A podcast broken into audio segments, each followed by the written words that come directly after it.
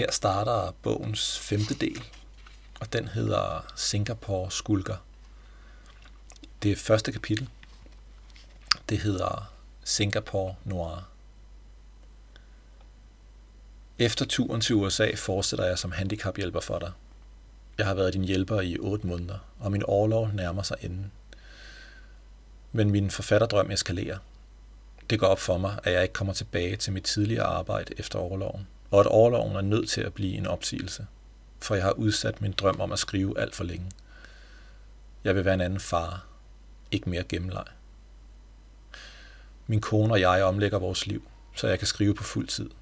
Vi køber et hus på tvang i udkants Danmark og sælger bunkerloven i Kastrup, så vi kan sidde for en enkelt indtægt og dyrke vores egen grøntsager. Se børnene noget mere. Som ud af det blå ringer min kones arbejde. Hun bliver tilbudt en udstationering i Singapore. Så der står vi, med et gammelt forfaldent hus, der skal renoveres. En drøm om at blive legusta hippier. En døende ven og en åben invitation til at arbejde i et af de rigeste lande i verden. Alting sker på en gang. Hashtag de privilegeredes problemer. Udstationeringen i Singapore er det eventyr for hele familien, og vores drenge på 5 og 7 vil komme tilbage til Danmark og være flydende i engelsk. Det er en kæmpe mulighed, men også en drøm med bagsider.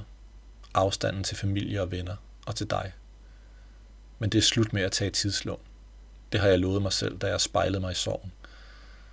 Så vi lader hus være hus og forlader Danmark to måneder efter. Og i en kørestol er du med til afskedsfesten i vores nye hus i Jyderup. Folk spørger ind til dig, til dit helbred, og du prøver med sagte stemme at svare, men det er svært. Du græder, da jeg følger dig tilbage til handicapbussen, og du skal tilbage på plejehjemmet. Jeg ved, hvor modløs du bliver, når du deltager i andres lykkelige livsomstændigheder. Misundelsen. Følelsen af uretfærdighed. Det har vi talt om så mange gange før. Det er sorgen og endeligheden, der driller igen. Men jeg ved også, at der er no bad feelings.